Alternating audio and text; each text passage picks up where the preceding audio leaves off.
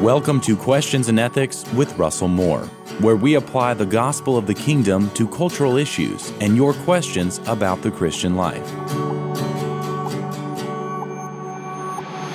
And today's question is How should a pastor direct his church to interact with legislation on the life issue?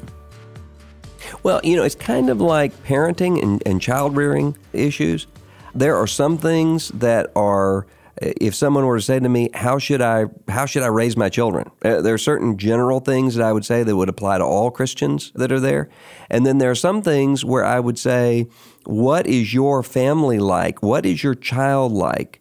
And so, how do you get your child from point A to point B where you want that child to be? And so it largely would depend on whether or not, on where point A is for my congregation. So if I've got a group of people in my congregation that are already with me across the board on the on the life issue, and what I'm trying to do is to uh, call them to be more in, engaged in mission in their community. I'm going to handle that a different way than I would if I'm handling a congregation that thinks uh, abortion is something that's meaningless or, or passe.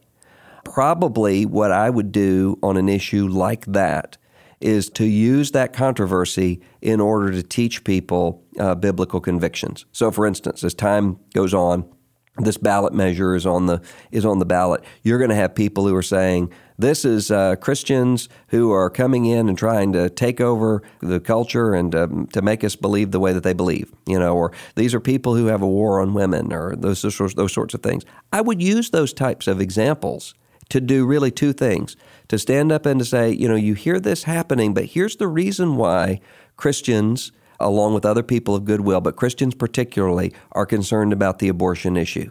Because we think these are people made in the image of God. Because we think that abortion harms and hurts women. And because we're all going to be held accountable for the way that we use the sword God hasn't permitted us to use the sword against against uh, the innocent. And when we go in to vote on a ballot measure like this, we're essentially handing somebody a sword and saying use it in this way. And and we haven't been given that authority. We're going to be we're going to give an answer uh, to God for that. And then secondly, to spend some time saying, uh, but you know what? Uh, there are a lot of people in this church who have had abortions there are a lot of people in this community who have had abortions. And one of the things that the devil wants to do is to convince those people that either they're too good for the gospel or they're too bad for the gospel, and that somehow they have sinned so badly that they're outside of the reach of the blood of Christ. And that's not true, and here's why. And so you spend that time talking both justice and justification, and you ground all of that in the gospel. That's the way I would largely handle that. If you'd like to submit a question, email us at questions at erlc.com. That's questions at erlc.com. Or on Twitter and Facebook, use the hashtag AskRDM. Thanks for listening to the Questions and Ethics podcast with Russell Moore.